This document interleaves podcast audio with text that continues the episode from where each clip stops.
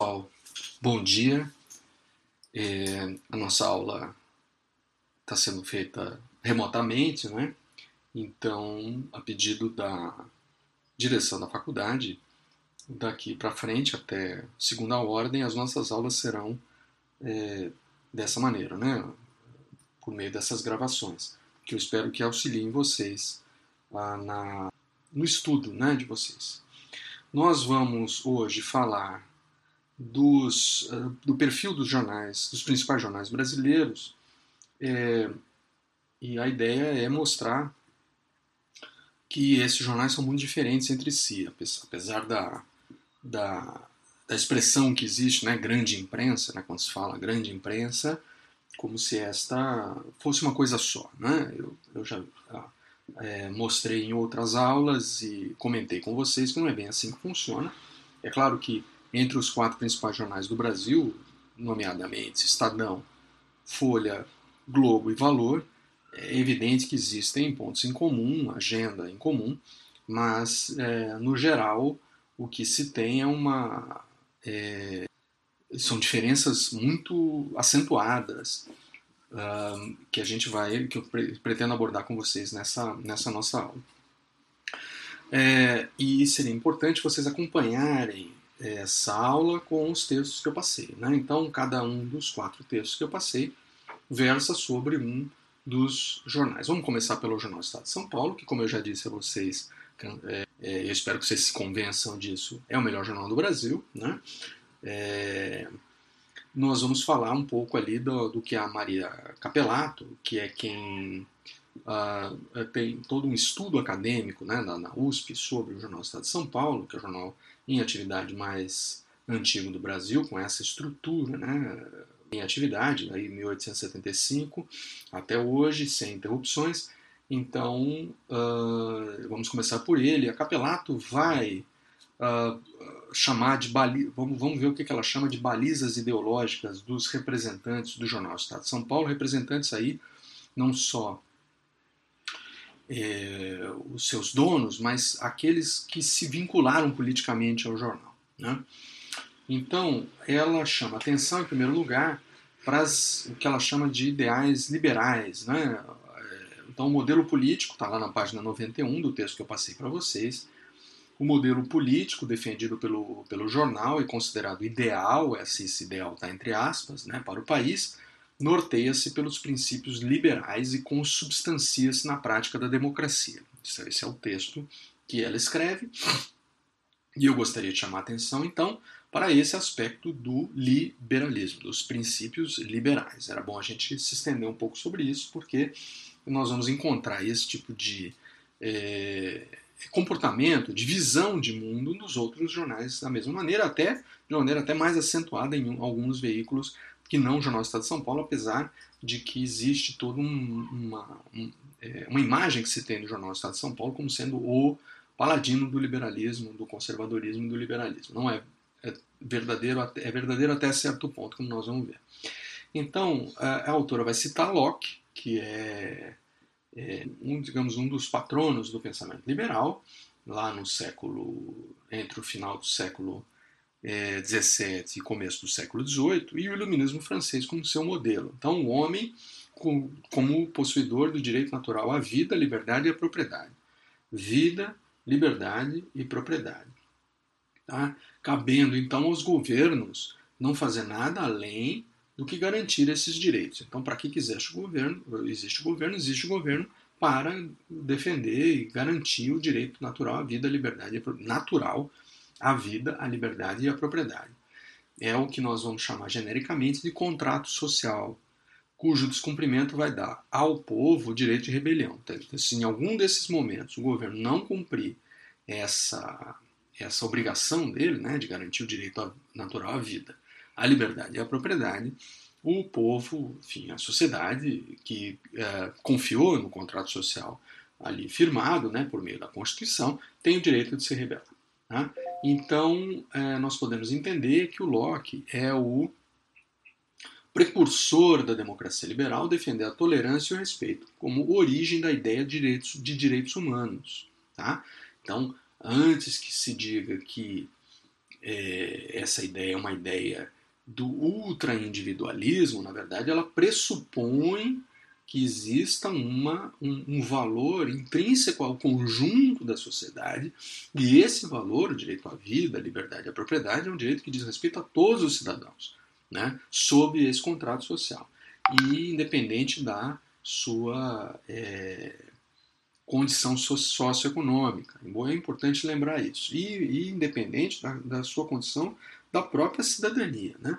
Então, é, a democracia liberal no sentido lockeano e de outros pensadores posteriores a ele, mesmo os mais conservadores, presumem que esses direitos, assentados em valores considerados universais, são ah, também, igualmente universais. Tá? Aí o que seria propriedade? Né? Vamos, isso também é uma outra coisa que requer uma, um esclarecimento, né? porque quando a gente fala em propriedade, em geral, a primeira imagem que nos vem à cabeça é do, do terreno, do, das coisas físicas, né? a empresa, é, e que em geral essa imagem é vinculada à riqueza. Né? Então, proprietários são aqueles que têm os meios de produção ou a, ou a riqueza acumulada na forma de imóveis, terrenos, etc. E sim, é verdade, isso tudo é propriedade, mas também é propriedade aquilo, o, o corpo é uma propriedade a força de trabalho é uma propriedade e isso precisa ser respeitado. Há limites, na, traduzido na forma de direitos, que preservam a propriedade do indivíduo sobre si mesmo, sobre seu trabalho, sobre sua força de trabalho, sobre aquilo que ele acumulou por, por meio do trabalho. Né? Então, tudo aquilo que o indivíduo conquistou e é seu por direito ah, precisa ser é, preservado. Tá? É, Para Locke, tudo é de todos somente no estado de natureza. Quando não tem um estado é, mediando a, a, os direitos, tudo é de todos. Mas é óbvio que Locke está olhando para uma sociedade que evolui. Né? Então, é, quando qualquer um pode tomar parte do conjunto daquilo que é produzido, não existe ordem. Né? Essa isso, essa ordem só vai ser formulada a partir do momento em que é, é, os indivíduos começam a se apropriar do seu produto, do produto do seu trabalho, do valor é, relacionado ao produto do seu trabalho e é, transformar aquilo em propriedade. Então é o trabalho que vai definir a propriedade. O trabalho, seja o trabalho do empresário, o trabalho do, do do chamado proletário, né, aquele que não detém os meios de produção, e isso tudo é chamado de, na visão liberal, é, clássica, como propriedade. É, é, então é preciso sempre considerar o bem comum, que é o que vai dizer o, o, o Locke, que é o que é aquilo que o jornal, o Estado de São Paulo, vai abraçar como seus, seus valores fundadores. Né? Então, na página 91 está dito lá que o direito de propriedade, um dos sustentáculos da doutrina liberal, configura-se como conceito maior na ideologia do jornal, e isso está absolutamente correto. Então eu vou citar para vocês, na página 91, então é uma citação do jornal de 1931, Vargas está no poder, né? o Getúlio Vargas tinha acabado de dar ali na Revolução de 30, 31, ele já está no poder, organizando então uma constituinte, que na verdade só vai acontecer em 1934, e, e depois de é, derrotado, quando essa Constituição só vai ser feita a partir da derrota do movimento constitucionalista de 1932, que teve o Jornal do Estado de São Paulo, inclusive, como um dos seus principais líderes. Né? Então, o jornal O Estado de São Paulo diz lá a respeito das, da, da, da, planejada constituinte do Vargas, né? Aspas. Façam-se as reformas para estabelecer maior igualdade entre os cidadãos, amparar os fracos contra os fortes, estender ao proletariado todos os benefícios da civilização, para dar aos homens maior justiça e imprimir moralidade aos negócios públicos. Mas nada se faça que abale a solidez das instituições familiares ou que torne incerto e vacilante o direito de propriedade. Então percebam que o Vargas, quando ele, quando, que o jornal, quando diz que o Vargas pode é, pensar em, em se, se, o interesse né, do, do, Vargas é estender o máximo possível os direitos aos cidadãos, é, conceder uh, benefícios aos mais pobres, é, incluir a classe trabalhadora no, na equação ali da, do, do, poder público, etc. Isso tudo o Estado de São Paulo diz que apoia, desde que, desde que nada seja abalado uh, aquilo que é o princípio do jornal, que é o, o direito de propriedade e as instituições familiares. Né? Então ele está lendo, ele está lendo o momento como um momento de transformação, o jornal, né? Mas que, é, exatamente por ser um momento de transformação, algumas, algumas questões precisam ser avaliadas como é, fundantes e, portanto, não podem ser uh, deixadas de lado uh, em nome de qualquer, uh, é, qualquer causa que esteja em, em questão ali. Né? É, ela vai mais para frente uh, abordar a questão da separação de poderes, né, contra o autoritarismo. O jornal defende isso também com muito vigor até hoje. A existência de um legislativo atuante impediria o perigo do fortalecimento do executivo, que é visto como autoritário nesse caso. Tá? É, é, desde sempre o Jornal do Estado de São Paulo defende um legislativo atuante né, para ser contrapeso no executivo que normalmente é forte né, no regime presidencialista brasileiro. É... A autora vai mais adiante falar da vontade geral, como se é, o, ela comete um erro conceitual nessa, né, nesse ponto, me parece, né, em que ela vê a influência do Rousseau, Rousseau, um pensador lá do século XVIII também, né, é, base ali das revoluções na Europa nesse momento, ele formulou a ideia de vontade geral como vontade soberana, a tal da vontade geral. Eu imagino que vocês devam ter ouvido falar já sobre isso. O exemplo é a pretensão, ela, ela, ela quando ela coloca o, o Rousseau na, na equação, ela vai dizer que a pretensão do jornal é de dizer que o movimento constitucionalista representava a vontade paulista. Né? Bom, a autora vai estar comet, tá cometendo um erro conceitual aqui, porque o Rousseau é essencialmente antiliberal, ele não é liberal. Ele, eu diria que ele é quase totalitário com a sua ideia de vontade geral. A vontade geral é aquela em que, segundo Rousseau enxerga, é aquela em que os cidadãos abrem mão da sua vontade individual. E, e isso é antiliberal por definição. A vontade individual, a, so, a, a, o, governo, o governo liberal, o governo da soma das vontades individuais. Você não abre mão delas em nome da tal da vontade geral. E a dissidência no pensamento do Rousseau é um atentado à vontade geral. Então, todos os meios devem ser usados, segundo o pensamento rousseauiano, levado a sua, a sua seu nível do paroxismo, né? todos os meios deveriam então ser usados para esmagar essa vontade individual que é dissonante da vontade, da chamada vontade geral. E quem é que determina a vontade geral? São os puros, né? Então a ditadura dos puros. Ah, bom, é inútil dizer que a gente vê isso acontecendo até hoje, e é contra isso, na verdade, que o jornal vai, vai se insurgir sempre que, que for o caso. O jornal jamais defendeu, como ela supõe, essa ideia a ideia de que é o jornal estaria ele determinando russonianamente a vontade geral quando, ele, quando diz defender uma certa opinião pública. O jornal nunca teve essa pretensão, embora, claro, isso possa aparecer num primeiro momento. A autora vai dizer que, a, que essa defesa está configurada na ideia de opinião pública, está na página 93 do texto, dá uma olhada lá, que é importante esse aspecto, porque o, o de fato o Jornal do Estado de São Paulo, como todos os outros jornais, supõe-se porta-voz da opinião, mas, da opinião pública. Mas o jornal em si, o Estado de São Paulo, é talvez aquele que mais é, se acredite porta-voz da opinião pública. Então, eu acho que nesse caso em particular a gente deve se debruçar um pouco mais com um pouco mais de atenção sobre isso. E, e o jornal, portanto, a voz do jornal seria a expressão, na visão da, da, da autora, né, da Capelato, da vontade popular. Agora, ela está confundindo aí a opinião da, livre da maioria, que é democrática, expressa nas urnas ou democraticamente pelos meios de comunicação, como se fosse uma ditadura da vontade geral. Não é verdade. Tá? Não é isso que o jornal defende. O jornal defende ah, aquilo que julga, e, e, e para o jornal pouco importa se o que ele defende é o que a maioria defende. Nunca foi esse o objetivo do jornal. Mas as suas crenças, ainda que uma única pessoa, um único indivíduo na sociedade defendesse, é, o jornal continuaria a defender, porque isso se trata de um valor, um valor que não é negociável, né? É, independente das maiorias que são sempre circunstanciais, como a política, tá, é, a gente, qualquer observador da política sabe.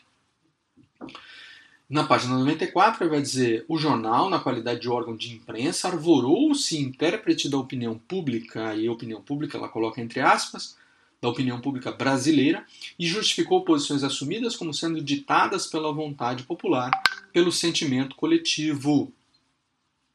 Sim, como eu disse, todo jornal pretende ser esse intérprete, particularmente o jornal Estado de São Paulo. O jornal vai dizer na página 94 que o comunismo não vigaria por não contar com opinião pública. E isso é verdade, o comunismo só vingou onde se instalou a ditadura. Sempre que havia liberdade de opinião, o comunismo, como regime, nunca floresceu. Né? Não confund... Favor não confundir comunismo com doutrinas de centro-esquerda, que são democráticas. A esquerda, existe a esquerda democrática, existe a esquerda radical, revolucionária, que é a comunista, e em nenhum momento, é, e isso o jornal diz, o comunismo não se impõe quando existe democracia ou pluralidade de opinião. É, um instrumento mais aperfeiçoado para formar a opinião pública é a imprensa, isso está dito num editorial de 1929. Então o jornal sabe que seu, sua tarefa não é exprimir apenas a opinião pública, mas formar essa opinião pública. Né?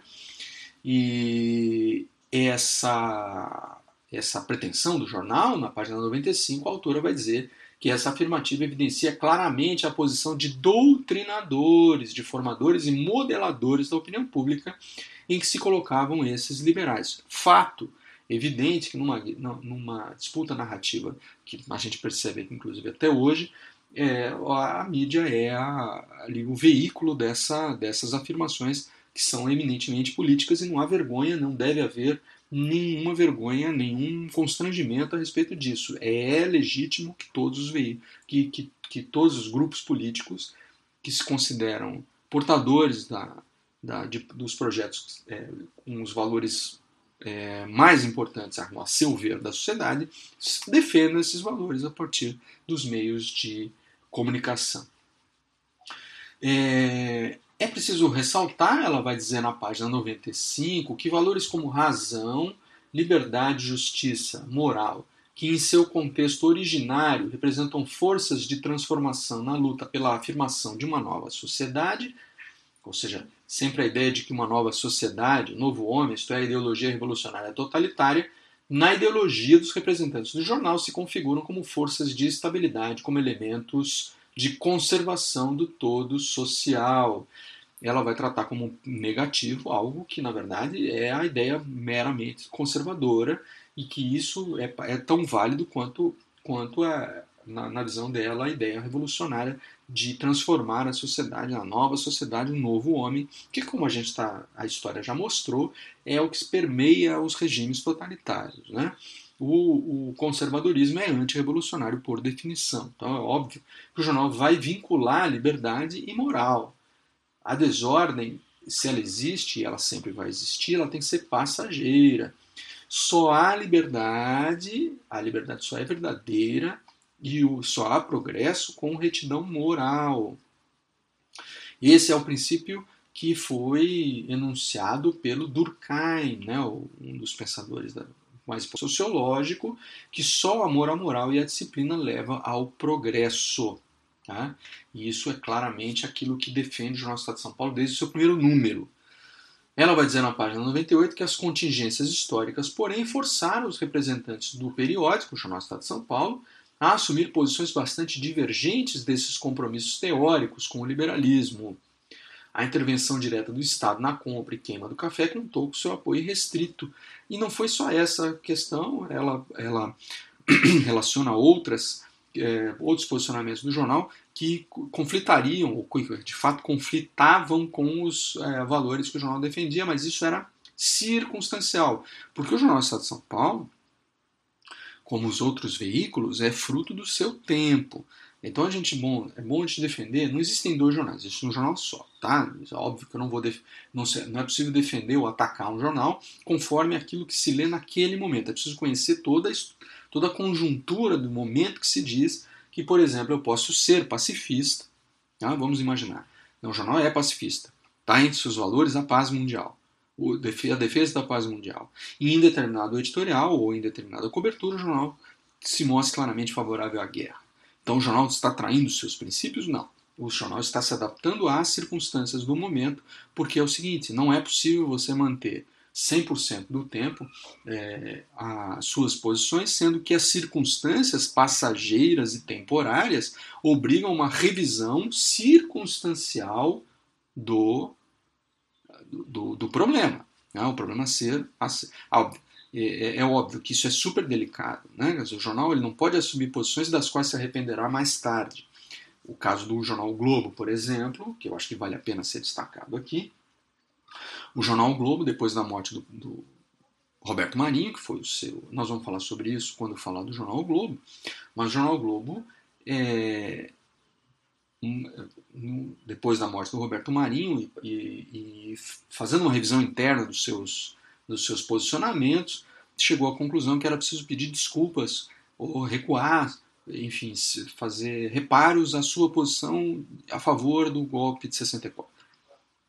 É, lembrando, como nós vamos ver quando falarmos do jornalista Roberto Marinho, que o Roberto Marinho e os, os, os jornais, os veículos das organizações apoiaram o regime militar até o final. Né? Não foi só no início, como a maioria dos veículos, e o Globo e o, o jornalista Roberto Marinho apoiaram, como empresário e como jornalista, o regime militar até o final. Uma vez que ele morreu, a revisão foi feita e os jornais, o jornal O Globo publicou um editorial e depois um material especial em que fazia ali um meia-culpa sobre esse apoio. Ora, ora veja, se os jornais forem fazer meia-culpa sobre todos os seus posicionamentos supostamente equivocados ao longo do tempo, vai passar o tempo todo pedindo desculpas, inclusive dependendo do, do, da, da longevidade que o jornal atinge. O jornal é fruto do seu tempo. Ele tem os seus valores, mas ele também é filho do seu tempo. Então é evidente que em certa, a certa altura é preciso, é, quando a gente faz a análise histórica do posicionamento de determinado veículo numa época do passado, a gente precisa saber que época era essa e o que estava em jogo muitas vezes eu vou defender, sendo pacifista, eu tenho que defender a guerra para a defesa daquilo que eu acredito ser a coisa certa. Né? Então vejam, por exemplo, vou dar um exemplo do próprio Jornal do Estado de São Paulo. O Jornal do Estado de São Paulo apoiou o Vargas, apoiou a Revolução de 32. E o Vargas foi a relação do Jornal do Estado de São Paulo e dos paulistas é, em geral com foi sempre conflituosa com o Vargas. Mas naquele momento o Vargas foi o cara que enterrou a República Velha, enterrou o regime oligárquico e prometia uma nova Constituição com bases muito mais democráticas e muito mais liberais. Essa era a promessa, pelo menos inicial, e foi isso que motivou o apoio do Jornal Estado de São Paulo. Mas isso não durou quase nada. No momento em que o Vargas revelou a face centralizadora e pouco democrática do seu regime, o Jornal Estado de São Paulo é, fez, reafirmou os seus valores e, e, e passou a não apoiar mais o regime. Então você não pode tomar aquilo que o jornal faz num determinado momento como a, o marco dos, da, da, da, daquilo que ele, o jornal acredita. A gente precisa conhecer o contexto em que isso foi dito. E, ao mesmo tempo, se, o nosso, se, se a nossa função, como é, né, no caso aqui na academia, é tentar entender o, o que, que o jornal pensa, o que, que ele quer fazer, o que, que tipo de influência ele quer exercer sobre a sociedade, eu preciso entender também os seus valores atemporais. Né? Então são duas coisas. É muito, é muito delicado. Não dá para ficar é, concluindo apressadamente sobre essas coisas. Esse é o aspecto que eu quero chamar a atenção de vocês que estão, os heróicos alunos que estão me ouvindo aí é, nessa aula sobre o Jornal do Estado de São Paulo até este momento. Né? A autora depois vai falar sobre uma série de supostas contradições do que o Jornal do Estado de São Paulo cometeu, a, a, é, defendendo supostamente defendendo o fascismo, defendendo ou supostamente não sendo sendo pouco assertivo a respeito do nazismo. Tem ali toda uma tem, tem ali toda uma é, um arrazoado que é importante, a gente precisa saber que o jornal fez isso, né? É, é, é, cometeu essas contradições né, ao longo da sua história, mas não podemos perder de vista para os nossos propósitos, né, saber que tipo de jornal nós estamos lidando, nós não podemos é, perder de vista a, a, a natureza, os valores fundantes do jornal. Muito bem, o segundo jornal que vamos abordar é a Folha de São Paulo. É, é um jornal bastante diferente da, do Estadão, uh, não só em em termos de eh, biografia, né, um jornal muito mais recente do que o Estado, e também com uma trajetória bem mais acidentada que a, que a trajetória eh, empresarial e, e, e, editorial, muito mais acidentada que a do jornal Estado de São Paulo. E aí essa, essa diferença é importante que a gente enfatize, porque eu não estou dizendo que um seja melhor que o outro, eu brinco com a história do Jornal do Estado de São Paulo ser o melhor jornal, porque eu trabalho lá, é óbvio, e tenho a. E tenho a e tenho, eu gostaria muito que, que isso fosse verdade o tempo todo. O Jornal do Estado de São Paulo é bom em algumas coisas e, e não cumpre eh, suas obrigações em outras ocasiões. Esse jornal, fazer jornal, o fazer jornal é, é uma coisa muito complicada, né, diariamente. Mas eu eu não, aqui não estou fazendo tirando as brincadeiras, nenhum juízo de valor sobre o, qualquer um dos jornais, nos quais, aliás, eu tenho muitos amigos e, e, e admiro, cada um à sua maneira, o seu trabalho. É, mas isso vai ficar claro assim que o caso da Folha é um caso muito diferente do, do Jornal Estado de São Paulo. E essas diferenças eu, eu queria enfatizar para vocês, é, que fique bastante claro então, é, por exemplo, a Folha, a Folha no texto do Carlos Eduardo Lins Silva, o Carlos Eduardo, só, só para localizar então, o Carlos Eduardo é, escreveu um livro chamado Mil Dias, que é fruto das suas observações como participante, inclusive, do chamado Projeto Folha, que nos anos 80, ali no meados, a partir de meados dos anos 80, é, deu a cara da Folha que ela tem hoje. Até então o jornal não era daquele jeito, passou a passou a ser desse jeito que nós conhecemos hoje a partir da revolução que foi causada pelo chamado Projeto Folha. E os mil dias dizem respeito ao tempo de implementação do projeto e de maturação do projeto chamado Projeto Folha.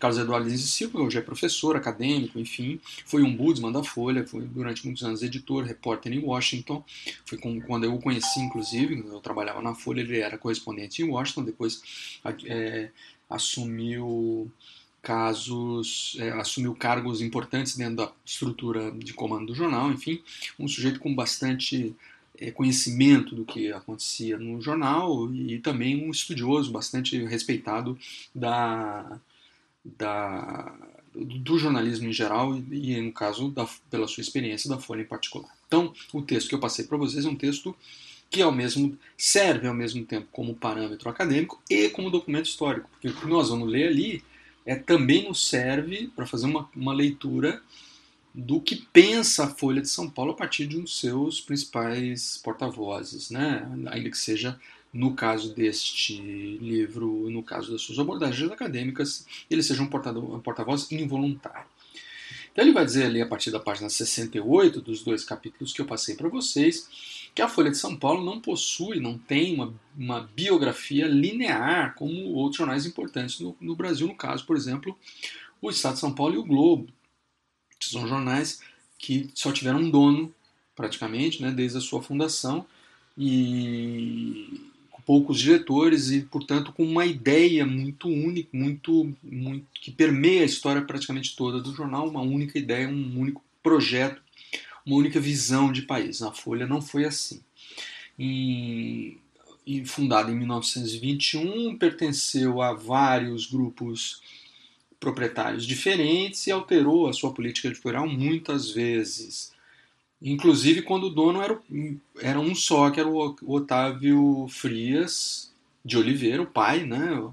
É, que apoiou a ditadura, assim, escandalosamente, né? É, abertamente em editoriais e tudo. E muitos dizem, há testemunhas aí, o jornal nunca, nunca aceitou essa versão, mas há, há informações aí de que o jornal teria emprestado seus veículos de distribuição do jornal, de jornal né, para transporte de presos políticos para serem torturados. É, o jornal nunca encarou isso tão de frente, né, abordou esse aspecto uma ou outra vez ao longo de sua história recente, porém nunca fez ali um nunca fez um autoexame é, profundo sobre isso. Tá? Mas como eu, o que nos interessa aqui não é essa discussão, e sim o fato de que o jornal mudou de linha editorial com o mesmo dono. Mas, não, não, mudou e mudou radicalmente, né, da, da água para o vinho, ou do vinho para a água, dependendo de quem está analisando. O Nicolau Sevchenko, que é quem escreve a introdução, uma parte desse texto que o Carlos Eduardo nos, nos uh, oferece, diz que um dos aspectos mais marcantes da história da Folha de São Paulo é o que se trata de um jornal em constante reformulação, justamente porque não tem esse compromisso fundador. Né?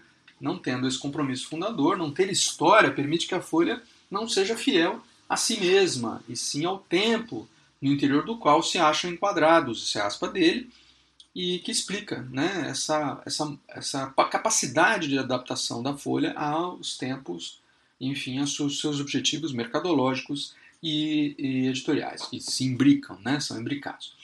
Por isso, o Nicolau Sevchenko, esse é um historiador, aliás, falecido recentemente, muito importante, é um cara é, muito identificado, inclusive, com a Folha de São Paulo, ele vê aí o signo da ruptura que estaria na essência do exercício jornalístico e da própria marcha da história. Então ele enxerga isso como um valor positivo. Na Folha, isso, no, no Jornal Estado de São Paulo, isso é considerado impossível, né? Seria renunciar à sua principal característica. A Folha, é, ao contrário, faz da sua principal característica não ter característica, né?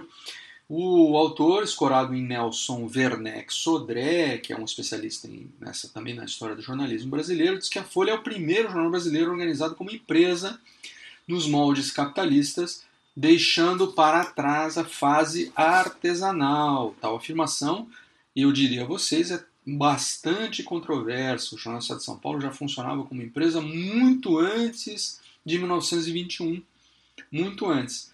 Então não dá para isso, isso tá, é falso, é basicamente falso.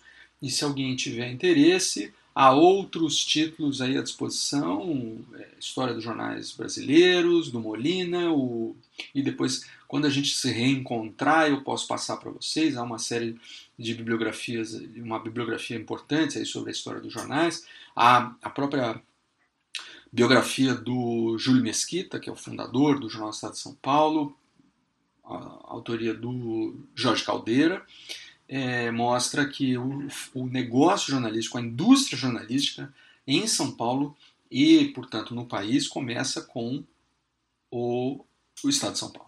Né? E, a intenção do jornal era atrair leitores da classe média urbana e na classe operária. De 31, de, entre 1931 e 1945, por aí, o jornal vai apoiar os interesses dos cafeicultores paulistas, é mais ou menos como o resto da imprensa local fazia. Para o Nabantino Ramos, que foi o dono do jornal a partir de 1945, era inconcebível que o jornal fosse feito ao sabor da improvisação. Tá? Então, como produto industrial, tinha de respeitar normas industriais. Não bastava ser uma indústria gráfica, né? respeitar os horários gráficos, não, mas tinha que ser uma indústria em todo o processo jornalístico. E é talvez nesse aspecto, mas mais principalmente quando o projeto Folha foi instalado, né, 40 anos depois, Retomando, desculpa a interrupção, é, o jornal é, vai ter um processo industrial bastante acentuado com o projeto Folha, é, do qual inclusive eu participei, não do projeto em si, porque eu peguei já no final, né, como profissional, mas já deu para perceber que a Folha, diferentemente de outros jornais, antecipou assim muitos anos né, um processo bastante profissionalizado da, da, da, própria redação, do fazer jornal, né, que inclusive permitiu que o jornal se tornasse bastante jovem, né, a redação empregasse gente muito jovem, porque é, dois terços da, da, da, sua produção não requeriam grande expertise, né, porque estava tudo é, calçado num processo industrial que poderia ser facilmente aprendido mesmo por iniciantes. Né? É, o jornal, é, em 1960, vai surgir a Folha de São Paulo, que é a junção das folhas da noite, da manhã e da tarde. A Folha da Tarde é, continua existindo depois disso. Eu, eu comecei minha, minha carreira na Folha da Tarde. E o Nabantino, então, vai vender o jornal para o Otávio Frias em 1962, depois de uma greve. O jornal, então, ele continuou voltado para a classe média urbana, como todos os jornais na sua jornais, né, os jornais paulistas, né, o Estado de São Paulo também e tudo, é, voltado para esse público. Né? O jornal, a palavra de ordem dentro do jornal era modernização tecnológica. De fato, o, o velho Frias tinha essa, essa obsessão. Então, a partir de 1974, o Frias, segundo o Carlos Eduardo, vai dirigir uma linha editorial para uma postura mais aberta, preocupada com os problemas, isso é texto do Carlos Eduardo, preocupada com os problemas das desigualdades sociais, sempre com uma ideia fixa, que ele chama de mórbida, de manter o jornal independente. Curiosamente, o Carlos Eduardo não faz nenhuma menção, nenhum, não, não, tem, não dedica nenhuma palavra da sua análise ao apoio do jornal e do velho Frias à ditadura. Não tem. Então a gente fica sem saber qual é a opinião do Carlos Eduardo a respeito disso e dessa tal independência que, na rigor, tinha. Os jornais, vejam, isso é curioso né, de falar, os jornais não tinham obrigação de defender o, a, a censura em vigor até 1979, não obrigava os jornais a defender a ditadura. Hum, é, só proibia que se falasse mal, né, que se criticasse. E o, o falar bem, elogiar, era uma opção dos jornais. E o velho jornal, a Folha de São Paulo, né, com o Otávio Frias de Oliveira à sua frente, deixou claro em vários editoriais que apoiava a ditadura. Né? É, no, o autor, na página 75, o autor, sobre essa questão industrial, que é importante para ele, né, o autor vai dizer que os jornalistas não estavam habituados à estrutura industrial, privilegiando a improvisação que ele diz, que ele entende como uma improvisação romântica, o que ele tem razão. O jornal pressentiu a abertura, a abertura política e investiu nela. Então, eu acho, isso é importante ficar claro, que a Folha de São Paulo teve faro para perceber a mudança de ventos e saiu do apoio à ditadura para um apoio à abertura à política praticamente sem, sem intervalos, né? sem, sem muitos problemas, né? exatamente por essa flexibilidade que a sua biografia permitia. Em 1978, o jornal pôs no papel seu compromisso com a organização de um regime democrático liberdade, isso é aspas, né? Liberdade de informação, fortalecimento dos organismos da sociedade civil, distribuição mais equitativa da renda nacional, apoio à livre iniciativa, submissão de toda a economia ao interesse social e preservação da identidade cultural brasileira. Ah, novos tempos. Então, do, da ditadura passou ao apoio ao, do, ao regime democrático. Em 1982, está lá na página 77, explicita-se a preocupação com o apartidarismo, visto como reflexo do profissionalismo. Então, toda aquela a, a, a campanha e, a, e o esforço do jornal para profissionalizar o seu processo passava igualmente pela ideia de que nenhum dos profissionais, no, no exercício da sua profissão, poderia ser partidário, nem, e nem o jornal. Né? É, com, e estava claro, com a mudança de postura do jornal, ficou claro que nem o próprio jornal teria ali o seu partido. Vamos deixar claro, e eu acho que a essa altura isso já deve ter ficado mais ou menos claro para vocês todos, que ah, o fato do jornal se dizer a partidário não significa que fosse a partidário. E que não tivesse uma posição muito clara sendo defendida. A questão é saber ler o jornal e entender nas entrelinhas onde é que estava o apoio ao pensamento liberal, a direito de propriedade, a, a império da lei, essas coisas que fazem são os pilares do liberalismo. Está tudo lá. Então existe um, existe um, partida, um partidarismo. O, o, o, jornal Folha de São Paulo sempre defendeu o Estado enxuto, né? isso tudo está lá. Com as diretas já em 1984, assumiu a direção do jornal o Otávio Frias Filho, filho do Otávio Frias de Oliveira, e com ele, muito jovem, né, formado em direito e tudo, com ele vão se consolidar as normas de redação que são vigentes até hoje. Muitos controles internos rígidos, disciplina, método, controle e critérios editoriais muito claros para os profissionais. Tá? E isso, e isso a, é, constituiu um dos pilares, né, a transmissão disso para fora. Então, o leitor, ao leitor foi aberta a possibilidade de acompanhar isso de perto e de, e de conhecer, conhecer esses, esse padrão né, de excelência é, jornalística e de excelência produtiva né, dentro do jornal. Então, quais eram os pilares do jornal? É, isso tudo está claro lá no manual de redação e a todo momento que o jornal promove mudanças no seu projeto gráfico e editorial, ele torna pública essas, essas mudanças para que o leitor, o que né, consome ali o, o produto, né, o produto jornalístico, tenha conhecimento transparente dessas mudanças. É claro que também isso tudo faz parte da, da, da dos seus, das suas estratégias mercadológicas. Né?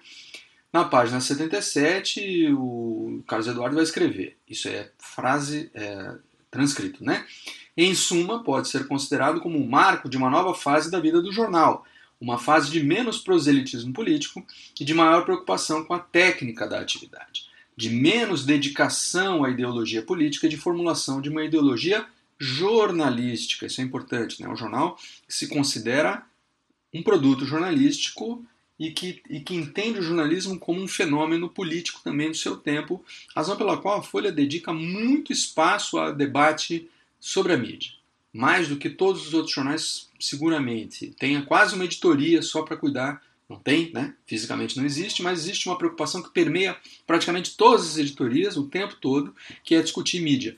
E, e a Folha de São Paulo fala de outros veículos, obviamente com cuidados, né? Porque existe toda uma questão da concorrência e do respeito também aos concorrentes, mas o fato é que a Folha nunca deixa de, de é, é, mencionar e de falar daquilo que pensa sobre os outros veículos. Tá?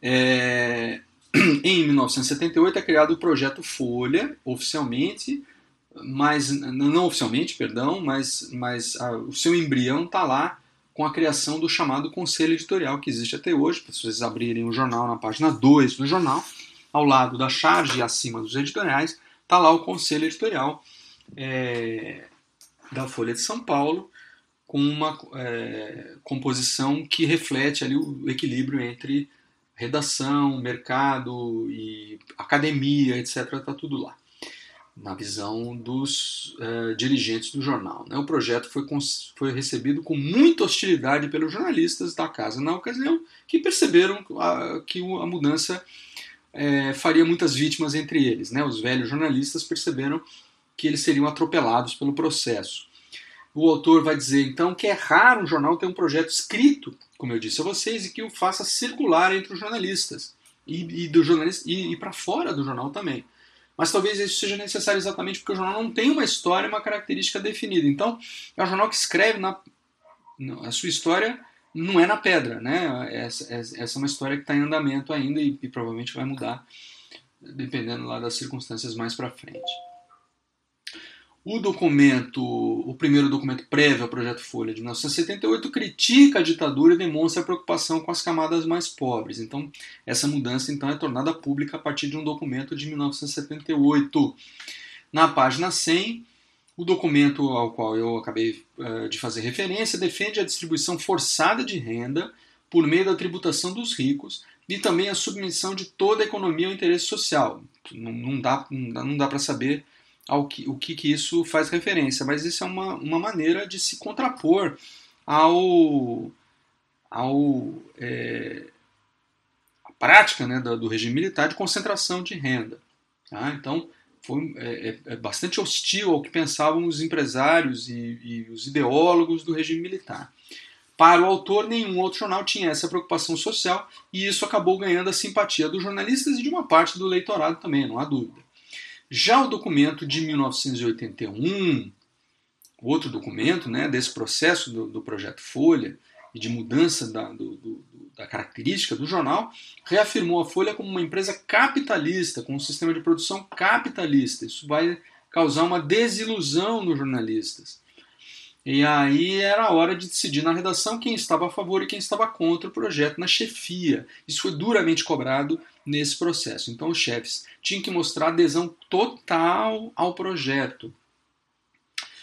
A partir, isso na página 103, ele vai dizer a partir de 1981, o entendimento da questão dos cargos de confiança na Folha passaria a seguir a linha de raciocínio do jornalista Otávio Frias Filho, segundo o qual, quando um jornal possui projeto político próprio, a direção tem o dever de exigir solidariedade política dos que ocupam cargos de confiança, porque a execução do projeto não pode ser dissociada do fazer técnico do jornal. Nesses casos, coloca-se para quem ocupa um cargo executivo, portanto de confiança, a seguinte opção: ou o projeto político do jornal coincide com seu projeto político individual e ele o assume, ou não, e ele deve então afastar-se de sua função executiva para integrar-se e entregar-se ao exercício puro do jornalismo como repórter ou redator. Ou seja, para ser chefe era preciso concordar com a ideologia que o jornal estava defendendo. Era preciso abraçar essa ideologia. Quer dizer, o sujeito não podia ser outra coisa que não aquilo para exercer um cargo de chefia. Vejam bem, ele, a distinção está muito clara. Para ser chefe era preciso compactuar com aquela visão. Para ser repórter, não. Desde que, obviamente, no exercício da profissão de repórter, a, visão pessoal não atrapalhasse a, a, a, sua atividade profissional. Não sei se ficou claro, mas é, se cobrava do chefe que houvesse essa fidelidade, mas não do subordinado. O subordinado não precisava ter essa fidelidade, precisava ser só profissional, que já eram bastante importantes, né? Mais tarde, essa fidelidade seria exigida de todos os profissionais, inclusive com uma um policiamento sem tréguas, né? Essa história de entrar com, com fazer campanha eleitoral, isso, de redação, isso era totalmente proibido, né? É, a independência do jornal e o profissionalismo vão significar o tal do apartidarismo que o jornal abraça. É, aí a Folha, como é que a Folha vai se ver a si mesma, né? É, tem esse documento de 1982 quando a Folha está na, na, campanha das Direta Já, que é uma campanha que catapultou a Folha, né, a imagem da Folha para o mercado, para o leitor, o texto diz lá: a Folha impôs-se ao país inteiro como uma das principais forças formadoras de opinião pública. Está aqui a opinião pública de novo, né? A pretensão de formar opinião.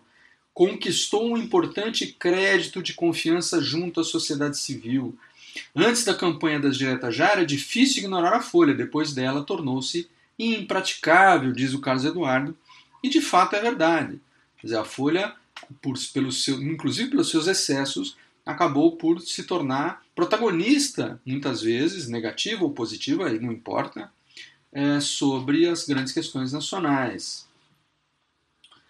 É, então houve uma, uma, uma, uma limpeza né, da redação, dos, dos jornalistas que não é, concordavam com o projeto, e isso se refletiu no produto final claramente com a, a, a juniorização da redação. A redação passou a ter gente muito mais jovem em, em posição de chefia, e, e, e, na própria fidelidade, digamos, ao projeto, que aí não dependia mais de uma história dentro do jornal, mas sim do, do, pacto que o jornalista faz quando entra numa redação para aceitar aquilo como seu, enfim, como uma constituição profissional que ele pretende ou que deve seguir.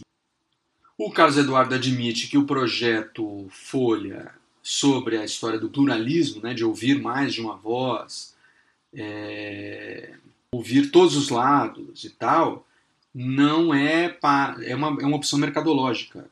Ela é basicamente mercadológica, porque ela se destina a agradar todos os seus leitores, supostamente com visões divergentes no mundo.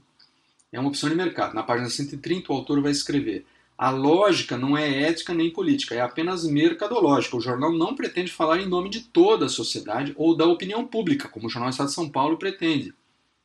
E, o, e essa é a crítica que o Eduardo faz ao Estadão nesse, nesse trecho, né?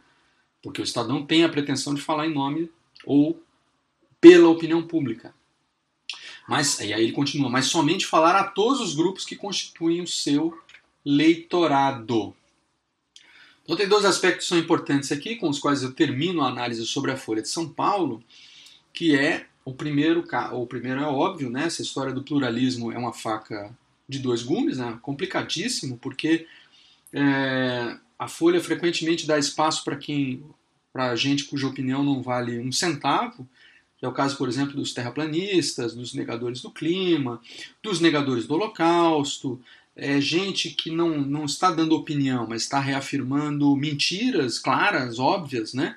E o jornal trata como opiniões válidas. Então é evidente que, em nome do pluralismo, o jornal não poderia, pelo menos essa é a minha opinião, né, abrir espaço para é, visões que são, na verdade, não são opiniões, né, são mentiras mesmo, né, mentiras escandalosas. Isso não tem valor jornalístico, mas pelo contrário, né, só, só existe para fazer com que as pessoas falem da Folha. Diz, ah, olha, você viu o que a Folha publicou, saiu na Folha, Folha, como é que a Folha dá espaço para isso, para aquilo. No fundo, no fundo, é, é mais para falar da Folha do que da opinião que foi expressa ali, da opinião, da mentira que foi expressa ali. O segundo aspecto que é, que é problemático, na minha visão, a respeito do, do, do, da Folha de São Paulo, é uma visão do jornalismo como, como o, o, foco da, do jornalismo da Folha em alguma medida, principalmente no jornalismo político, né? mais tarde nós vamos falar isso, uh, nós vamos ver isso com mais detalhe no segundo semestre, é essa, esse foco da, da Folha na, no deslize, né? no, no detalhe e não no todo. A Folha é muito, é, é, dá, joga muita luz excessiva, a meu ver, em, e não só a meu ver, né, em outros, outros analistas consideram a mesma coisa, né, como um problema da Folha, a Folha se dedica muito a, a, a destacar questões que são teoricamente menores, que dizem pouco respeito, o que, o que deveriam ter menos importância na, na sua análise, mas a respeito dos homens públicos, né, das autoridades, dos políticos, mas que acabam ganhando uma outra dimensão a partir do momento que viram manchetes ou, ou ganham destaque na Folha de São Paulo, no jornal, com a penetração que a Folha tem.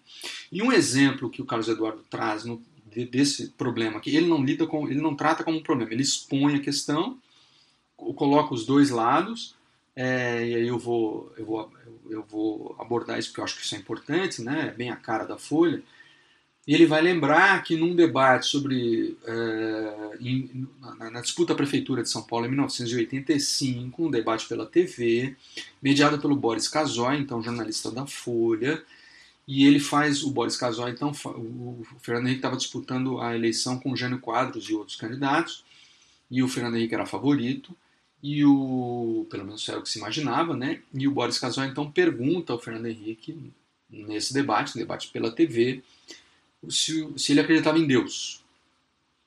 E o Boris Casoy fez a pergunta sabendo que o Fernando Henrique era ateu. É, isso embaraçou muito o Fernando Henrique, foi usado contra ele durante a campanha. Ele se é, tentou responder sem responder, daquele jeito de político, né, de falar sem falar e tal. Não respondeu diretamente a pergunta, mas ficou claro que ele não acreditava. Né, Para bom entendedor, não acreditava.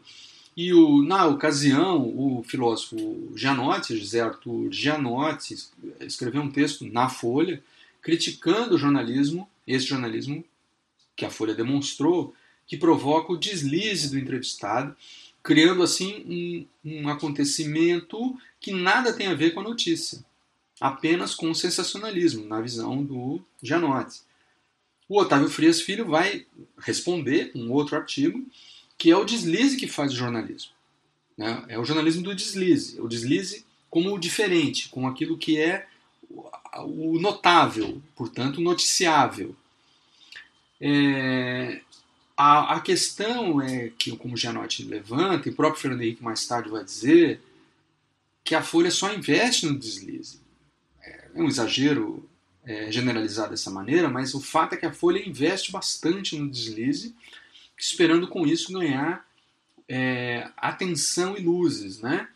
É, a Folha trata coisas diferentes como iguais. Então, por exemplo, é, ao, ao dar vazão a teses como essa de que o, a, a perguntas estapafúrdias como essa sobre o ateísmo dele, ou dar espaço para terraplanistas e tal, a Folha apenas não contribui para o jornalismo, não faz jornalismo porque não contribui nada para o debate. O debate, inclusive, é turvado por opiniões absolutamente irrelevantes ou, pior, danosas para o verdadeiro debate. O eleitor ficou sem saber se o Fernando Henrique, a partir dessa pergunta, se o Fernando Henrique era capaz ou não de governar bem São Paulo. O fato dele ser ateu ou não não o torna melhor ou pior para governar São Paulo, não o tornaria. Então, não tem nenhum interesse jornalístico fazer esse tipo de pergunta a não ser causar é, confusão. Né? Muito bem, isso foi a Folha de São Paulo. Né? Agora ah, vamos falar do, do Globo, né? o jornal da família Marinho, que foi é, fundado pelo pai do jornalista Roberto Marinho, que morreu muito cedo e logo é, legou esse, esse veículo, né, o jornal o Globo, para o, o filho, né, o Roberto Marinho, que vai muito jovem assumir a redação e, e impor a sua, a sua marca, a sua, sua característica ao veículo. É um jornal muito popular, de tom muito popular, que vai uh, demonstrar especial inclinação por, pelo poder, e o que não é exatamente um problema, né? tem jornais que se identificam mais ou menos com, com o poder, e é um jornal que vai apoiar é, francamente o golpe de 1964, a exemplo de todos os outros veículos é, de comunicação e também outros setores da, da, da sociedade, né? aliás, é, hoje se diz, é, seria muito mais apropriado hoje falar de 1964 como um golpe cívico-militar, porque na verdade ele foi muito mais fruto de articulações e de interesses de parte considerável da sociedade civil organizada do que dos militares propriamente ditos, né? A, a coisa ganhou características estritamente militares um tempo depois, né, quando, quando o regime recrudesce a partir de 68, 69, é, é, e que os militares decidem não devolver o poder aos civis, conforme havia sido combinado na época do golpe. Tudo isso para dizer que não, assim, não podemos, vamos, vamos deixar de lado, não é, não é produtivo fazer juízos de valor retrospectivos a respeito dado o golpe de 64, que foi um momento terrível na história do país, é, sob quaisquer aspectos, mas é preciso entender a, a conjuntura que levou uma, é, gente com credenciais democráticas irretocáveis, como Ulisses Guimarães, o, o cardeal o arcebispo de São Paulo, Dom Paulo Evaristo Arnes, a apoiar o golpe. Mas a gente precisa se perguntar por que, que o golpe, por que, que as pessoas é, clamaram por uma intervenção militar naquele momento. Né? Eu não vou entrar nisso agora, porque não é o nosso, nosso escopo da aula, mas mesmo para a gente tentar entender um pouco ali, no primeiro momento, a adesão ao golpe. É, não foi uma adesão isolada deste ou daquele veículo, mas do, de uma parte bastante significativa da sociedade. E aí, essa leitura que a gente tem que fazer do que escreve o Roberto Marinho nos textos que eu ofereci para vocês. Tá? são quatro ou cinco textos, agora de cabeça não lembro exatamente a quantidade, de textos de um livro sobre a trajetória liberal, a chamada trajetória liberal do é, jornalista Roberto Marinho. É um livro com vários textos publicados por ele no próprio veículo, assinados por ele. Né? Então, uma visão muito clara do, de como ele via o mundo, de como ele via o país, de como ele via o governo, como ele via os modelos econômicos, a necessidade de desenvolvimento do país, que modelo adotar para o desenvolvimento do país, etc. etc. Então, uh, bom, primeiro vamos ver os textos em que ele fala da revolução, que ele chama de Revolução de 64, né, que é o modo como aqueles que apoiaram e continuaram apoiando o golpe depois, né, chamam o golpe, né? chamam de revolução. Essa é uma questão que eu nunca soube exatamente por que, que se chama, por que eles chamam de revolução, um troço que não causou nenhuma espécie de revolução. Pelo menos não, não revolução estrito senso, né, como a gente conhece. Mas, enfim, isso também é uma outra discussão. Então ele vai dizer, num texto chamado Julgamento da Revolução, publicado em 1984, prestem atenção, nós estamos falando de um ano antes do fim da ditadura, tá? Então, é, é, é, tá nos estertores da ditadura. Enquanto todos os outros veículos abandonaram apoio ao regime militar logo no início, né, ou no início, ou, no, ou do meio para o fim, como o caso da Folha, ou no início, logo no início, como foi o caso do Estadão e de outros veículos, né, inclusive sofreram muito por conta desse posicionamento, com censura, com censores dentro da redação, empastelamento do jornal, etc o Roberto Marinho vai fazer a defesa da ditadura até o fim. Então, em 1984, 7 de outubro de 1984, ele vai dizer, isso está na, nossa, tá na página 42 do texto que vocês têm em mãos, ele vai dizer, isso é aspa, é texto dele, ele vai dizer: participamos da Revolução de 1964, identificados com os anseios nacionais de preservação das instituições democráticas ameaçadas pela radicalização ideológica, greves, desordem social e corrupção generalizada. Acho que já vimos essa história antes. Recentemente, esses mesmos argumentos estão sendo, foram usados, estão sendo usados para justificar toda, toda sorte ali de, de nostalgia em relação ao regime militar, mas é, sim existia na época um, sim um, um temor de uma ruptura por parte do, de um governo identificado com o movimento sindical, com a esquerda e com a sublevação militar dos baixos, dos, das baixas patentes, né, que era isso tudo que se identificava no governo do João Goulart, que foi derrubado em 1964. É, e, aí, o, e aí, 20 anos depois, né, o jornalista Roberto Marinho, né, do alto da sua posição de empresário da comunicação, vai justificar o golpe dessa maneira ele vai dizer que era necessário corrigir rumos. Né? Ele fala de correção de rumos. E vai se escorar no caráter, eh, digamos, popular do golpe. Ele vai dizer: sem povo não haveria revolução, mas apenas um pronunciamento ao golpe, com o qual não estaríamos solidários. Então ele não concorda que foi um golpe. Ele, ele diz, pelo contrário, que foi um movimento popular. Eu não diria popular, né? É, o povo, a rigor, mal participou, tanto do do golpe em si como da como da, da consolidação né, do regime, muito pouco. Quem participou mais foi a intelectualidade, né, a sociedade organizada. Mas, de fato, ele tem, ali no ponto de vista retórico, parece exagerado, mas no ponto de vista da análise fria dos fatos, foi exatamente o que aconteceu. Né? E, e ele vai uh, dizendo é, vai justificar o AI-5, vejam vocês, né? o AI-5, o ato institucional número 5, esse que estabeleceu a censura prévia no Brasil, ele vai dizer, na página 43, nos meses dramáticos de 1968, em que a intensificação dos atos de terrorismo provocou a implantação do AI-5. Então, ele justifica o AI-5 pelos atos de terrorismo. Vai então, em seguida, fazer o elogio dos ganhos econômicos. É em cima disso que uma parte considerável da elite brasileira se escorou para uh, sustentar o apoio ao regime militar. Ele vai dizer na página 43, volvendo os olhos para as realizações nacionais dos últimos 20 anos, há que se reconhecer um avanço impressionante.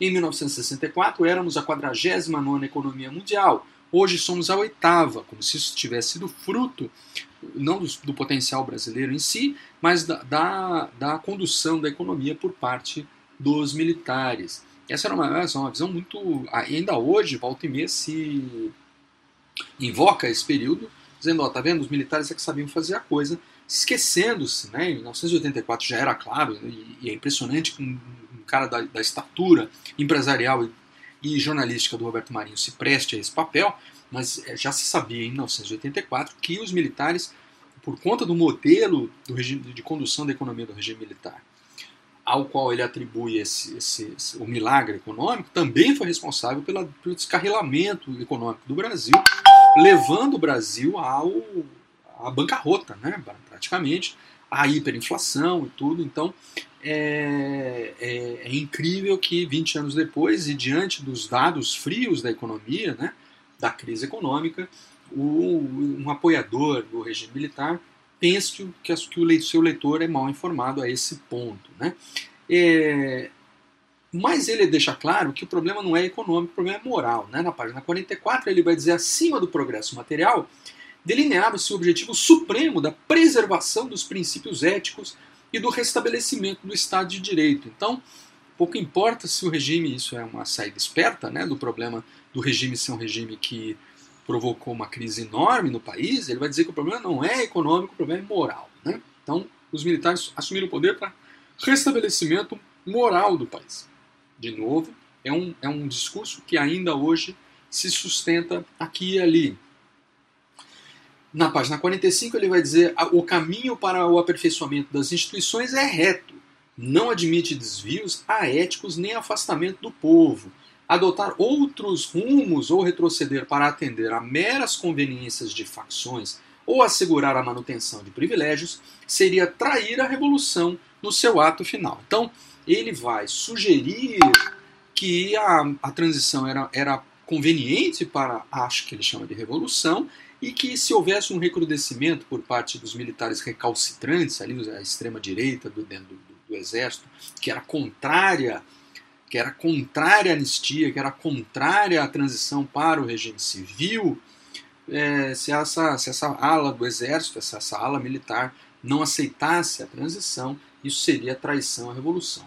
Ele, e só para por curiosidade, não sei se vocês sabem, mas o Bolsonaro, nosso atual presidente, e o general Heleno, que é o seu ministro da, do Gabinete de Segurança Institucional, seu braço direito dentro do governo, ambos são dessa facção é, de inconformados com a transição rumo à democracia.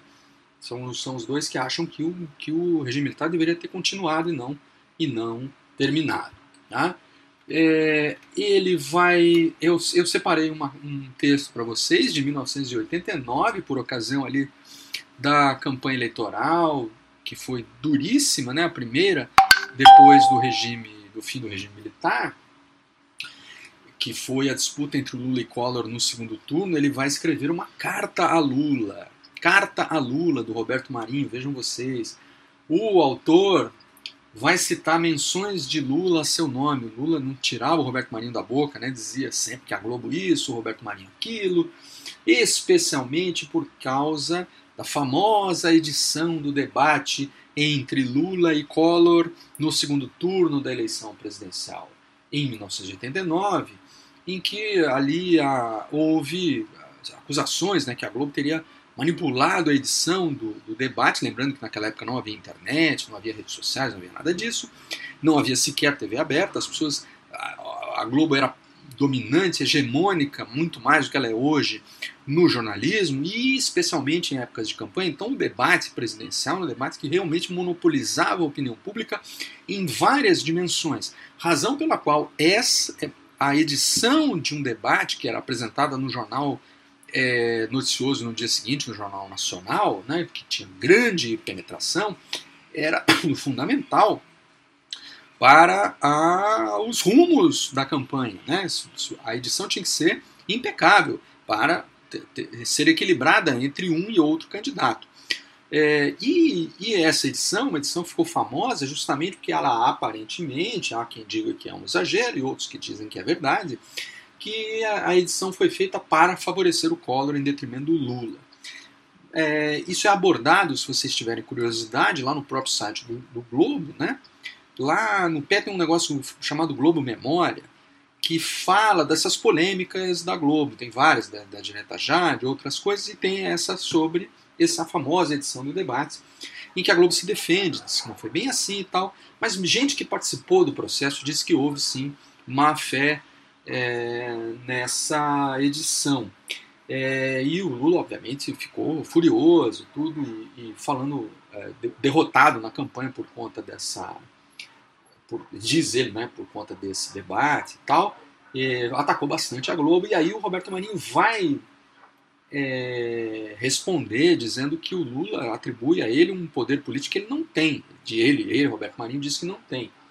Ele diz para o Lula que ele não tem poder nenhum e que se ele, ele se limita a orientar os veículos dos quais é dono para defender, abre aspas, os reais interesses do país, fecha aspas.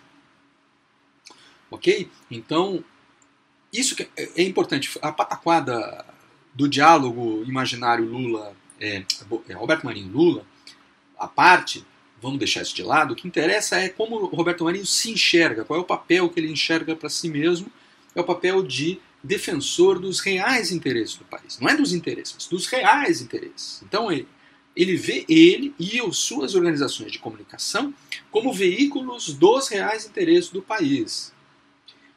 Nenhuma novidade. Todos os veículos se supõem porta-vozes desse, desses é, interesses. Cada um à sua maneira. Né? O, o, a, o Estado, como a gente viu, é um veículo que se julga ele a opinião pública.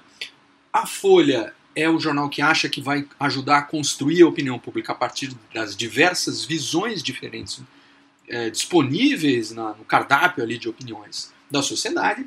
E o Globo, né, as organizações Globo, acham que ela é o advogado dos interesses que são, estão aí, são dados, né, dados da realidade, que seriam, na visão do Roberto Marinho, incontestavelmente os reais interesses do país. Percebam que cada um, à sua maneira, tem ali uma arrogância é, que é típica do, da, da dessa, da, da, grande imprensa e mesmo da, da imprensa é, alternativa. Né? Todos se pretendem porta-vozes, defensores, advogados ou formadores da opinião pública de alguma maneira. Então é próprio da nossa, da nossa tarefa, da nossa profissão. Mas vamos, vamos ver como é que o Roberto Marinho lida com isso. Né?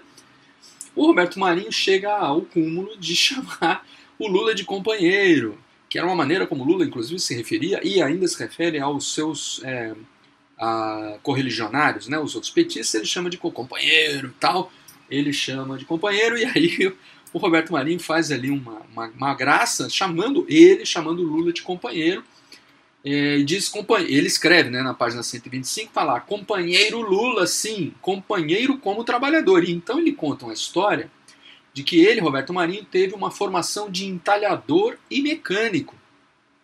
E que se não fosse o pai ter se transformado em empresário da comunicação, e, abre aspas, eu poderia ter tido por destino ser, com muita honra, um colega operário de Lula, fecha aspas. Então, o Roberto Marinho se coloca na posição de mero, simples e humilde trabalhador. Sou apenas um trabalhador, nada mais. É, ele vai criticar a neutralidade jornalística, é importante, porque de alguma forma isso corrobora a visão que o Kuczynski tem. Né? Vejam que há um diálogo aí exótico né, entre é, um cara mais à esquerda e um cara mais à direita, né, que a gente pode observar. É, ele acha que o, cada jornal deve se posicionar segundo suas convicções em face dos problemas nacionais. É muito honesto achar, que, achar isso. A questão é quando você é, distorce o que você está vendo para encaixar naquilo que você acha que são as suas convicções. Né? É, isso é uma outra questão. É, ele vai. Deixa eu passar adiante. Lá na página 207, há uma parte que me interessa muito, que a gente veja junto, e aqui eu já vou partindo para o fim do Globo, já a gente vai entrar no valor em seguida. É, ele vai justificar a hegemonia da Globo. Né? Nós estamos falando de 1975, que é quando ele publica um texto chamado A Opção de Milhões de Brasileiros. E é muito curioso porque a Globo, sabemos, né, a TV Globo surge de um, um negócio muito mal explicado, com investidores estrangeiros, a, a legislação brasileira não permitia, e no entanto ele é, consegue fazer a Globo se tornar uma potência a partir dessa relação pouco transparente com o regime militar eh, e com investidores estrangeiros, tá? E isso, obviamente, com essa, com esse capital, com, essa, com esse poder, ele amplia grandemente ali a sua audiência, a sua penetração e, portanto, o seu poder. É, ele, então, na, página, a partir da página 207, faz o elogio da, da crescente audiência da TV Globo e da leitura do jornal Globo e vai dizer, abre, abre aspas, ninguém os obriga, o leitor, o telespectador, a essa opção, nem tem força para lhes impor artificialmente uma outra. Trata-se de, um, de uma intocável manifestação de liberdade, que consubstancia nossa identificação com a opinião pública. Então vejam, o Roberto Marinho acha que o leitor e o telespectador escolhem os veículos do Globo, não é porque ninguém mandou ou porque há hegemonia, mas porque o Globo expressa, se identifica com a opinião pública. Né? Então é natural que a Globo tenha conseguido, esteja, ou se mantenha como líder de audiência e líder de mercado do mercado leitor, pelo menos no Rio de Janeiro, no caso do jornal O Globo. Aí na, ainda na página 207 ele vai dizer: na missão que nos atribuímos de orientar a opinião pública nacional, sempre procuramos interpretá-la em seus anseios mais nobres. Então vamos, vamos lá, né? Se, se vocês tiverem que responder ali como é que os veículos se portaram diante da opinião pública? O Estado se julgava a própria opinião pública. Já o jornal Folha de São Paulo julgava-se mediador da opinião pública. E enquanto isso, o jornal o Globo se considera o intérprete da opinião pública, ou até talvez o orientador da, da opinião pública. Né? É, e a respeito da Globo em si, né, da TV Globo, ele acha na página 207 que a, a sua empresa, é, a pretensão da sua empresa é, abre aspas, elevar o nível cultural do país, a partir das novelas e tal. É, na página 208, ele vai dizer que o sucesso publicitário das suas empresas é resultado da competência jornalística e do, do atendimento dos interesses do leitor. Dizer que as empresas são financiadas para atender a interesses alheios ao do povo, ele diz, é manobra já bastante conhecida de todos aqueles que pretendem ferir a imprensa de forma dissimulada. Então ele se faz confundir com a imprensa em geral e diz que todo ataque à Globo é um ataque à imprensa, quando na verdade as críticas à Globo são as críticas um, da, da, sua busca por hegemonia, né? atropelando a tudo e a todos, segundo o que se diz, né? segundo os seus, os seus maiores críticos. Ele vai, por fim, dizer que os concorrentes que defendem medidas para limitar o alcance da Globo, dividir a Globo, é, essa é uma coisa que se fala até hoje, né, o controle sobre a Globo, na verdade deveriam trabalhar, que a Globo só conseguiu conseguiu por causa de trabalho. É, ele vai escrever ali: a providência cabível e recomendável não é dividir a Rede Globo, mas de multiplicá-la, isso significando estimular que outras redes sigam o nosso exemplo. Mas para isso é preciso que trabalhem como fizemos. Não à toa, seguindo essa orientação, o que a gente vê muito aí são emissoras que imitam a Globo o tempo todo, né? Mesmo é, algumas que se julgam revolucionárias ou que enfim, entraram para fazer o contraponto à Globo, na verdade acabam mimetizando a Globo. Isso é muito ruim, né? Em termos jornalísticos, o Brasil precisa de diversidade e o que acaba acontecendo é que você tem uma coisa meio uniforme ali, um padrão Globo, que é.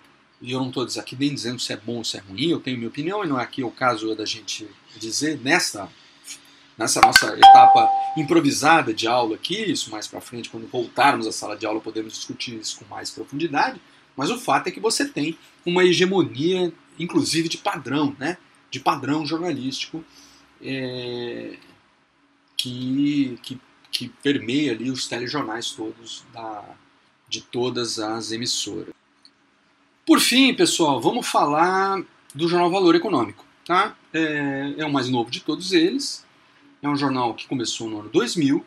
É, muito rapidamente, como é um jornal de nicho, é mais fácil de falar dele e ao mesmo tempo esse é um jornal mais assertivo do ponto de vista do pensamento liberal. Nós vamos ver por quê. Uh, tudo começa com uma tentativa de joint venture, de, de sociedade entre Folha e Globo. Na, era uma tentativa de comprar a Gazeta Mercantil. Gazeta Mercantil, para quem não sabe, foi o maior jornal de economia do Brasil ao longo de décadas, né, do século XX até ali meados dos anos 70, 80, e entrou em profunda crise, em parafuso e tal, estava em uma profunda crise, mas foi a grande escola do jornalismo econômico Vários dos atuais colunistas de grande prestígio, editores de economia, editorialistas de economia e tal, são oriundos da escola da Gazeta Mercantil. Tá? E então é, seria um passo ousado comprar a marca da Gazeta Mercantil, como a Folha e o Globo pretendiam, para reavivar esse jornal de nicho, que era um jornal com uma enorme tradição de dentro, dentro da área econômica, mas o custo foi considerado muito alto. Então, em 1999, com um orçamento de 50 milhões de reais na época, dinheiro da época, a Folha e Globo resolvem fazer o valor econômico. O Bernardo Kucinski, nosso crítico aqui de jornalismo político, que eu trago a vocês, vai chamar esse projeto de Globolha, numa tentativa de desmerecer ali o projeto. Era um projeto apenas para ganhar dinheiro e mercado.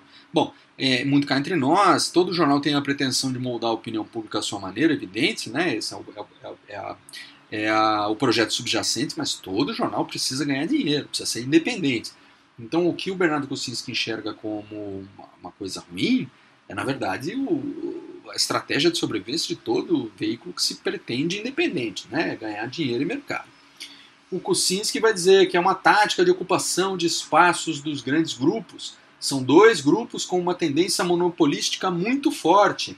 Nessa estratégia de ocupação, eles são regionais. É típico dos oligopólios combinar preço ou território. Então é como se Globo e Folha juntar, tivessem se juntado para fortalecer o seu, o seu espírito monopolista.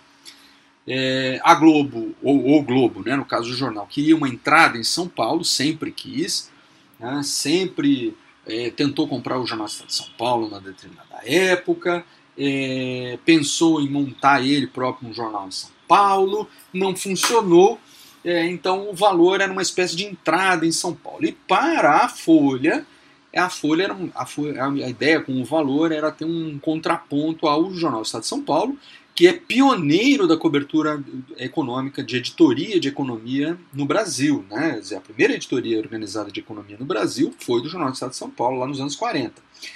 Então, é, é, de fato, ali o, havia uma estratégia muito clara dos dois veículos para é, formar o valor, né, para fundar o jornal Valor Econômico. É, não, não vamos esquecer que, por conta aí de uma é, desavença entre acionistas, no ano passado, retrasado, aliás, a, a Folha de São Paulo vendeu a sua parte para o Globo, então o Globo hoje é o único dono. O Globo hoje é o único dono do veículo. É, é, eu vou falar para vocês agora da linha editorial do Valor, que é a parte que nos interessa aqui, tá? Então, a linha editorial do Valor foi publicada, para quem quiser, está no, tá no texto que eu passei da Raquel Landim, que é hoje uma das, maiores, das principais repórteres de economia do país, e ela é do TCC dela, né? Então, para vocês verem que TCC tem, tem muita importância. Façam direitinho de vocês, quem sabe vocês serão citados no futuro por algum professor bacana como eu, é, é, numa aula importante como essa aqui. Um, a linha editorial do Valor, então, como eu disse, foi delineada num editorial publicado no lançamento do veículo no dia 2 de maio do ano 2000. Ela vai dizer, o editorial né, vai dizer que a economia interessa a um crescente número de pessoas e, e era uma época nos anos 90, ali no final dos anos 90, é, cheia de protestos contra a globalização, é, ao mesmo tempo você tinha uma, uma onda de investimentos privados ali de pequenos investidores na, da classe média na bolsa de valores por conta das privatizações. Lembra que eu comentei isso, né, nas primeiras aulas nossas, é, nos nossos primeiros encontros eu falei disso, né, dessa transição de uma, de uma economia focada no Estado para uma economia com capital privado bastante é, é, crescente, né? E então é, tinha um nicho ali clamando por uma cobertura mais específica né, do jornal. Por isso que é, havia uma. Um, um, a, demanda a, ser atendida pelo valor era a ideia do jornal, segundo o editorial, né, dizia é auxiliar a tomada de decisões pelos agentes econômicos e servir de orientação para os que são atingidos pelas decisões. Então, é, orientar o leitor, vejam de novo né, a tarefa de orientação, né, orientar o leitor a tomar as melhores decisões. Isso o Jornal Valor Econômico considera absolutamente democrático. Essa é a função da imprensa numa democracia, né? No que ele tem total razão. Mas vamos ver como é que eles enxergam isso. Lá na página 8 do texto que eu passei para vocês, o jornal vai fazer, não, conforme o editorial que está lá descrito, né, a defesa da democracia representativa como a única em que floresce, abre aspas, a atividade econômica em benefício do maior número de pessoas. Por isso, a linha editorial do Valor, né, sua linha editorial, vai sustentar as instituições democráticas e combater violações das liberdades civis. O jornal, então, como eu aqui estou insistindo, se dispõe a denunciar qualquer prática que ameace a democracia ou não esteja de acordo com ela. E aqui vem a parte mais importante do editorial, que é a que eu gostaria que vocês prestassem muita atenção. Na página 8, abre aspas, está dito lá: a democracia no campo econômico se manifesta na garantia da liberdade dos indivíduos e das organizações de inovar, empreender e competir numa sociedade com economia de mercado aberta, em que o Estado concentre sua ação nas funções regulatórias, entre elas a de proteger os direitos do consumidor, e nos setores dos serviços públicos em que a iniciativa privada não tenha interesse ou condições de participar. Por trás desse palavrório todo, tá o quê? Tá a ideia de que o Estado não pode se intrometer no que não foi chamado. O Estado, o Estado não pode ser empresário. O Estado só pode prestar serviços que a iniciativa privada não quer prestar. Não quer porque não dá lucro não quer porque não, não, não lhe interessa. Se puder ser feito por agentes privados, não pode ser feito por agente público. Esse é o pensamento liberal clássico. Clássico. E isto cria uma sociedade de inovadores, de empreendedores e de competidores, economia de, aberta, de mercado, sem entraves regulatórios, apenas o necessário para a manutenção dos direitos básicos e de cumprimento de contratos, nada além disso. Percebam a que nível desce coisa. Eu, na minha visão, não vi nenhum jornal, nenhum jornal é, que tenha essa clareza de defesa do, de um, tão explícita de, uma, de um pilar da, do pensamento liberal. Quer dizer, o Estado de São Paulo também faz isso, mas não neste nível, né? neste nível tão explícito, dito com todas essas letras que eu estou mencionando aqui. É... Ele vai dizer, curiosamente, lá na página 8, abre aspas, o valor econômico defenderá com vigor o desenvolvimento do mercado de capitais no Brasil, por acreditar que ele significará a ampliação da democracia no Brasil o que, que tem a ver uma coisa com a outra? Né? Vamos pensar juntos aqui. O que, que tem a ver o desenvolvimento do mercado de capitais com democracia? Porque, ora, vejam vocês, é, um empreendedor, aquele que escolhe o que, onde vai investir, no que vai investir, como vai investir, só pode acontecer numa democracia. Só pode acontecer numa democracia. E essa democracia só pode ser construída com informação econômica livre. Percebam que essas coisas se alimentam umas às outras. Não existe a menor possibilidade do desenvolvimento de mercado de capitais sem democracia. Não há.